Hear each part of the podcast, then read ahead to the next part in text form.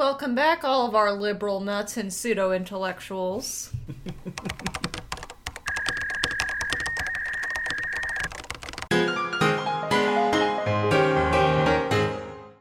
Hi, everyone. Welcome to You've Got a Minute. I'm Eli, I'm Cheyenne. and we are going to be talking about minute 14 rolling into minute 15 of the 1998 uh, hit romantic comedy You've Got Mail, starring Meg Ryan, Tom Hanks, Dabney Coleman. Uh, I can't remember the guy who plays Schuyler, John. Uh, Your energy's a little low talking about the Fox Boys. Listen, two of them are like 100 years old. You can you can understand being low energy here. Where we left the Fox Boys Mm-hmm. as we closed out minute 14 was they're talking about Jillian. Jillian. Yeah, so in the last minute, uh, Joe Fox was talking about the couch that Jillian had picked out for his dad, Nelson Fox's office, which they are in. They're in Nelson's office overlooking New York, very big, fancy office, and and uh, Joe is sort of making fun of Jillian for having tacky taste. I think we just gotta call them Joe, Daddy, and Granddaddy because we've got the screen up and I am confused by all these names. Schuyler Fox is the oldest. Nelson. Granddaddy. Yep, Nelson Fox is the middle one, and Joe Fox is the youngest. They're an American family. so uh, they get done talking about the couch, and they actually start talking about a local bookstore on the Upper West Side that's uh, going out of business. Oh, another independent bites the dust. On to the next. What is masked as a moment of sympathy very quickly turns into finger guns ablazing from Granddaddy. But one thing is for certain, they are all serial killer capitalists. Yeah, yeah, they're celebrating an independent bookstore going under. Joe starts talking about how he's going to buy out their supply. Nelson asks him details about that. And that's pretty much the whole minute, right? Like, it ends on the line that you quoted, which is, uh, The I mean, this would be a pretty long quote on a t-shirt.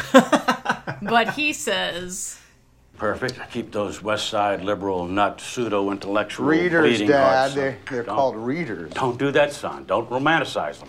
which just gives color. I mean, this man didn't have to say anything. Again, rewind 1 minute. The teapot in question is all we need to know that these men are rich and getting richer. They're like baby Bezos. they're, yeah, they really are. They're doing so much work to sort of like characterize Joe and where he comes from in the same way that they're doing the same work to characterize Kathleen and where she comes from. You see each of them with their people, the way that they're talking about their business, the way that they treat their customers. Um, like they're they're moving that plot forward in the way that you're talking about, but they're doing it through sort of character development conversations. And I think what's really wonderful here is that when they're talking about uh, sections of Fox books that they're going to make unique to this specific location on the West End, they're things that you know had Kathleen Kelly made these things, like writers from the West End or New York architecture. They would have been so lovingly and thoughtfully put together and presented to her patrons. But for here, they hate their patrons. Yeah, Schuyler specifically calls it a sop to the neighborhood, which we should definitely talk about. Have you ever called anything a sop? No, I don't know what that means. Yeah, I guess it's something that only octogenarians say.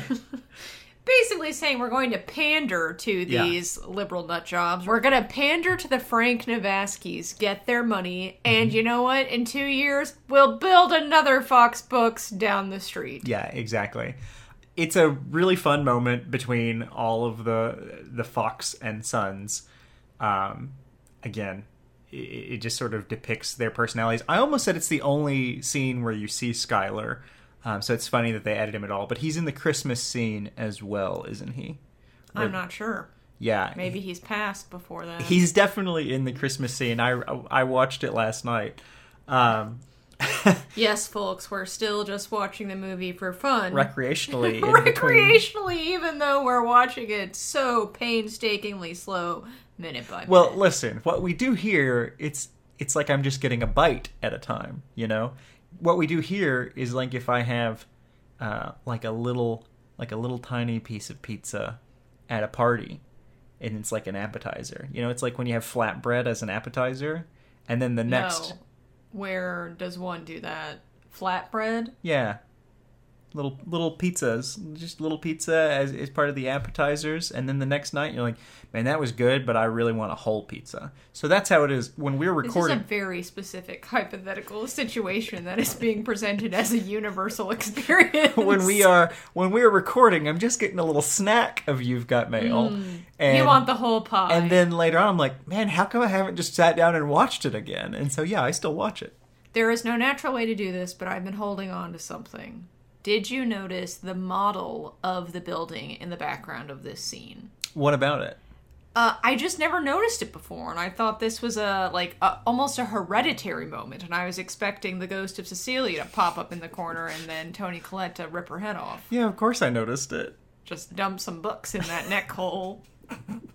Yeah. Um, well, so Nelson's office here, it's obviously not in the same building. The it's not the, in the same building as the bookstore that they're building, and so you know, yeah, he would have a model of it since he's not go- he's too big and important to go down there. Someone has to bring the building to him, so he's got a model. Well, don't make me feel dumb for noticing the model for the first time. Come on, you idiot! It's a really beautiful set addition. I mean, all of these things. Yeah. Like, I can't imagine how much of the budget went to these details that are never even commented upon. Yeah, so I will say uh, what I did notice when we were watching it last night, and actually uh, we have it paused on this right now. If you look at Nelson's office, there are three fox sculptures in it. It's it's a mix of his personality, his identity, which is almost entirely wrapped up in wealth and Fox books, and this woman that he's marrying and her horrible, tacky nouveau riche sort of decor. And they have a four year old child together, and, you know, the whole thing is, well,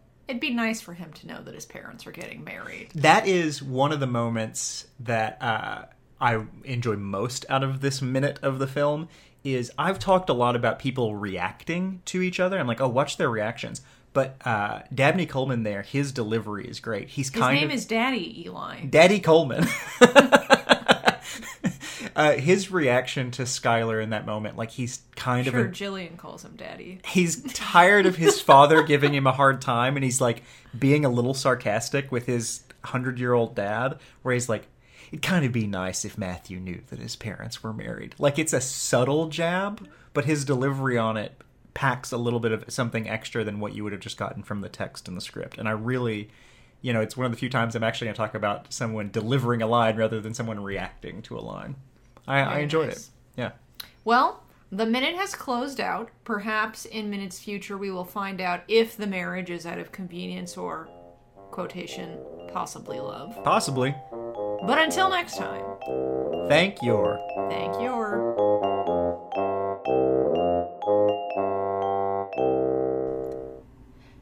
You for listening to this episode of You've Got a Minute. You can find future episodes wherever you get your podcast. And hey, if you'd like to leave us a review, we would really appreciate that. If you'd like to say hi, our email is ygampodcast at gmail.com. We'd love to hear from you, and we'll see you next episode.